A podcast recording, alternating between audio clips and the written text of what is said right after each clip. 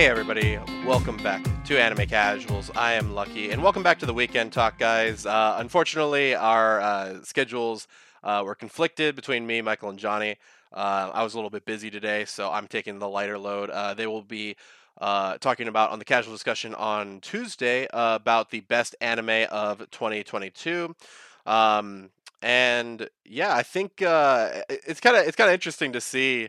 Um, you know some of the anime that came out. Uh, so if you guys missed, um, you know, the other day uh, when we talked about uh, last week, sorry, uh, when we were talking about what we were going to include, I don't know if we were very specific, so I'm going to leave this as uh, open ended as possible or uh, as spoiler free as possible. Um, but we are talking about, and it doesn't exactly have a hype order yet, but My Hero Academia is going to be at the very end. Um, but uh, I'll talk about it in this in because I got a little bit to talk about with Trigun Stampede. But um, we're gonna start off with uh, Handyman Saito in Another World, uh, episodes one and two, just talking about them in general. Um, I'm gonna try and leave out as many spoilers as I can. Um, but once again, this is in the first two episodes, so it's nothing too crazy. Um, that's gonna you know ruin the whole series for you or anything like that. Then we're gonna talk about the giant beast of Ars, um, and that's Ars with an A R S uh, episodes one and two, and Trigun Stampede episode one, episodes one and two, and My Hero Academia season six, episode one hundred twenty-eight. But uh, yeah, let's go ahead and start off with um, Handyman. So Handyman Saito was my pick. Uh, it's it's one of those. Uh, actually, funny enough, I think we picked besides Trigun Stampede, we picked a kind of some obscure anime here. Um, and by the way, if you're wondering where to find all of these, we are watching th- all like three of them on Crunchyroll. So my Hero, obviously, Trigun Stampede, and Handyman Saito. Giant Beast of Ours is, I think, a HIDIVE exclusive. Uh, so just throwing that out there. Although I know most of you guys are probably pirating your anime anyway. So, um, um, Either way, uh, yeah. So we have a Handyman Saito in Another World. This is a very interesting one. Um, I talked about it before, but uh, basically the idea is a man who um, who was a handyman in, in, in his previous life in Japan. Um, gets isekai into another world, and basically, if you don't know what a handyman is, they they're kind of like a util. Um, uh, you'll you'll you usually hear them called like a utility worker, those types of things um, basically acts as like a um, a fix all for everything. So if you're um, if you're uh, if you're locked out of your house, they'll come over to you, um, like a jack of all trades, master of none kind of thing. Um, but yeah, they're usually good in most like in most general things, like very very small things. Uh, so you know those types of that type of stuff. So um, so Saito uh, brings all those abilities over to um, over to uh, the other world where he usually may, usually uses his lockpicking to help out um, open treasure chests. Although with how many treasure chests are trapped, I don't know if I would even open any of them. Um, to be completely honest with you. Uh, but yeah, he's got some other skills as well. But uh, it's very interesting to watch because in this, uh, you get to really see the difference between his world and um, this other world in the sense that you get to see um, how they all how um, everything kind of changes, you know, because from his last world, nobody really cared about him all that much because you know they're oh you know you're a handyman, you're a guy for hire, you know it's all about the customer. The customer is you know, and if you ever worked in retail, you know uh, the customer is not always right. Uh, but you know you get to see him kind of uh, deal with different aspects of um, his past life and seeing the difference in this life right? So we've got a party of uh, four here. Um, I was trying to bring up the characters. They only brought up uh, Saito for some reason uh, instead of bringing up all of the characters, which annoys me right now. Um, oh, they literally only have what. um, I'm trying to remember all of them. Uh, I I know there was the knight. Um, okay, so there's Raelza, uh, who is their their knight that kind of like a tank, so to speak. Um, that's basically what she does.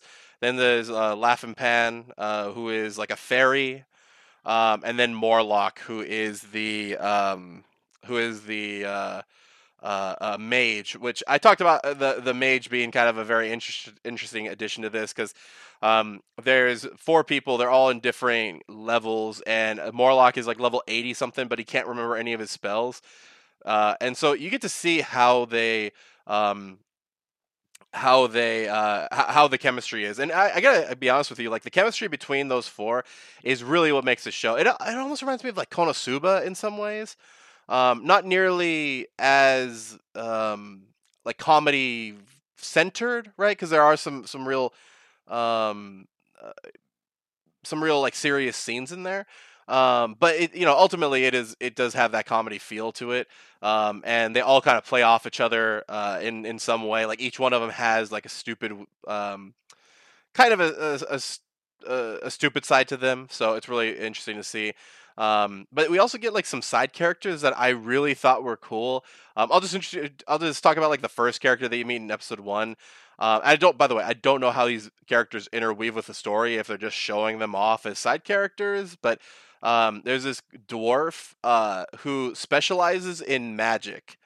Um, and if you guys are new to like the whole fantasy kind of thing, dwarves are usually terrible in magic. In fact, in some iterations of having dwarves, uh, a lot of times they'll be uh, immune. They'll be either um, they'll be immune to magic, or they will have uh, an anti-magic kind of thing. Like they'll, have some type of some type of, but they usually have no affinity for magic. Uh, whereas this dwarf has like high, de- uh, it seems like he has like high defense and uh, magic, so he can just take a beating while he's saying the incantation and stuff. So it was really cool to see. Um, there's another character, a couple characters that you're met, you meet in like episode two. Um, but I'll let you guys uh, watch that. But yeah, Handyman Saito was a real surprise for me, and I really like the the dynamic of everything. I really like the pacing of it as well. Um, there are like multiple episodes within an episode, uh, so you get to kind of see like snippets of, of different things, but it also still feels very cohesive. So. Um, don't want to spend too much time on that, but uh, I can't. Uh, uh, if you guys want to start catching up, we'll start talking about more very specific things next week. Um, so yeah, like I said, I'm trying to keep it as open as possible so that if anybody does want to get into it, um, you guys have another week to kind of get ready for um, the for for this, right? Except for My Hero Academia, that's the only one that I'll really talk about in um, in uh, you know in full. Uh, so yeah, definitely check out Handyman Saito. It is really really funny. Uh, I I knew Johnny would like it. He texted me the other day. He's like, dude, Handyman Saito is great. So I've I've done my job. Uh, so anyway, uh, next up is uh, Giant Beast of Ours. Uh, by the way, I don't know if I said Great Beast of Ours or Giant Beast of Ours. It's Giant Beast of Ours. Um, and once again, it's spelled A R S Rs. Um, and so, uh, yeah, this one's a very interesting one. Michael was the one that uh, suggested this one. He uh, it was really interesting watching because uh, the first two episodes are kind of just getting the main group together. And then, uh, I mean, there's only two episodes out right now, but um, it, the basic uh, premise is that the gods brought down the, or, you know, made these giant beasts of ours. Uh, and uh, from what I understand, it could have been something else. I can't remember exactly. Um, Oh, okay, never mind, never mind. Uh, so let me let me read the synopsis just so I don't get too far off. The great beast created the land, but humans stole it. Angered, the beast began eating humans, who in turn called upon the gods to fight the beast. Okay, so now I understand. Okay, sorry, I thought they said that the gods summoned them or something like that. Yeah, yeah whatever. Uh, same thing. Either way, um, so the idea is is um, that there are uh, these things called there's paladins and clerics, I think is what they call it. Um, and the idea is is that they fuse to become one being, and the cleric is like uh, the one that ultimately has a lot of the power, and the paladin is the one that is doing a lot of the physical work, like. Uh, uh, you know when, when they when they transform it's basically the paladin who takes on all the clerics abilities and all that kind of stuff. Uh, but one of the things with the clerics is that they end up uh, being uh, having this thing called miasma uh, coming out of them, and so they need a cleric to, um, excuse me, they need a paladin to channel all that kind of stuff in, uh, or else they just kind of go rampant, and also apparently it leads the it, it can make the the the giant beast uh, go crazy as well. So um, the whole first episode is trying to setting up this uh, cleric who is, by the way, if I'm getting that wrong, cleric, I, I, am not completely sure, but basically there are these people who is uh, these people who are uh, who have special kind of powers. So let's just let's just say they're called clerics. Either way, um, it's a very interesting series, right? Um, it, it, like I said, it doesn't really. Uh, it has a, a rich background. It kind of starts to. I, one thing I will say is that it does a couple of um, like 20 years later, like time skip type things, uh, which didn't bother me. Like I know if you guys have listened to me a lot uh, for a while, you'll know that I'm not a big fan of time skipping. But this one was fine. It wasn't. It's just when the time skip happens so much that you can't even tell what time period you're in. Uh, this one was pretty pretty straightforward with it. Uh, besides that, we have all the, the typical tropes, right? Really, uh, pretty young girl who eats a lot, uh, some drunkard who doesn't want to be a hero, uh, chefed into that role, all that kind of stuff.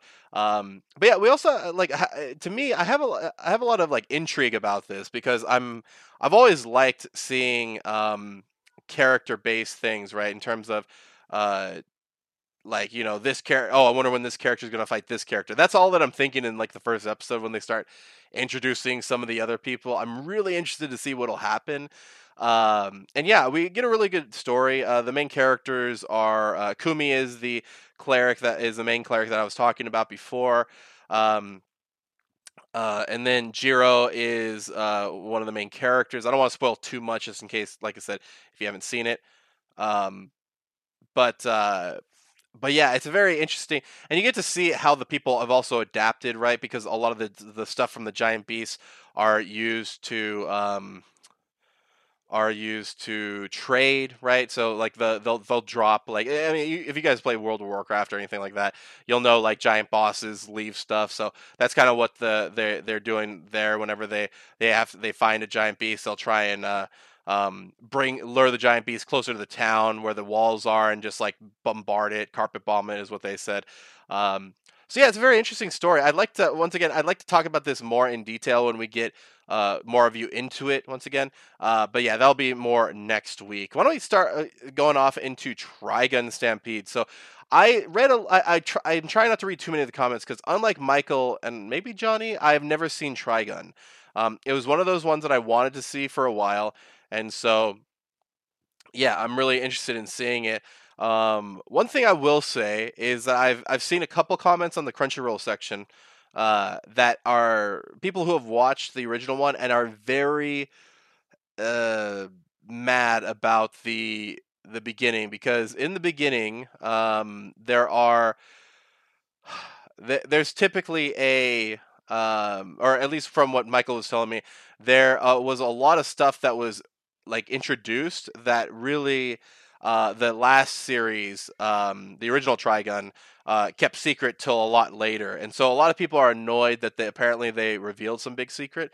Um, once again, I like the fact that I'm watching this blind because I don't really know any of the twists and turns that are going to be happening. So I'm interested to see, excuse me, what will happen um, in that. But uh, yeah, one thing I have to say, right? So this is like CG animation type stuff, but a really good one, dude. The frame rate never dropped. Like this is uh prime CG, dude. Like I um if you guys have ever seen like Knights of Sidonia, early RWBY, um that type of stuff, this one is like the exact opposite. It is very very good, dude. It is is super awesome watching it.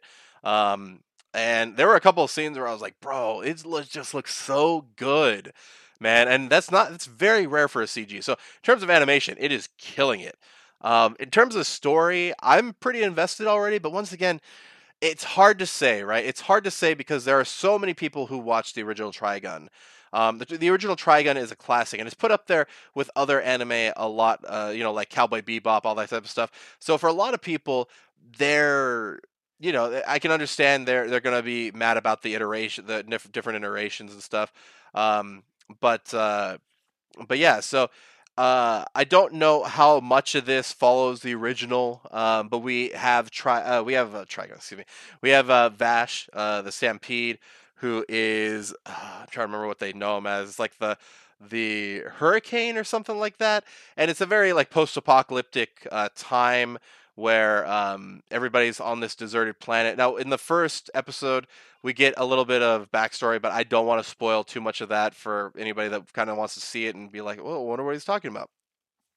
So, uh, but you know, then we get uh, get to know a little bit more about the the wasteland. It kind of reminds me of like Fallout. I don't know if you guys ever played Fallout, but it's very like post-apocalyptic desert, uh, the no clean water, that type of stuff. So it's really interesting. It's interesting to see what's going on um, in the world because uh, we kind they kind of gave us a little bit of a tease in the first episode. Once again, I'm not trying to I'm trying not to spoil here. Um, that kind of goes into maybe why the the planet's like this. But I really like uh, Vash's uh, attitude. Um, if you guys hear Vash's voice, I'm pretty sure he is the same voice as uh, Bell Cranel. Uh, he dude, he does so much stuff. Um, uh, oh, you know, I might be I might be wrong about that actually. I don't I don't know if uh, let's see if I can. And by the way, I don't know if that is the same voice actor. Yeah, it is the same voice actor as Bell Cranel. But anyway, I don't know if this is the same voice actor as the original Vash the Stampede, um, or the original Trigun. Um, you know, so uh, you know, just throwing that out there. I don't know if he's the original Trigun person as well.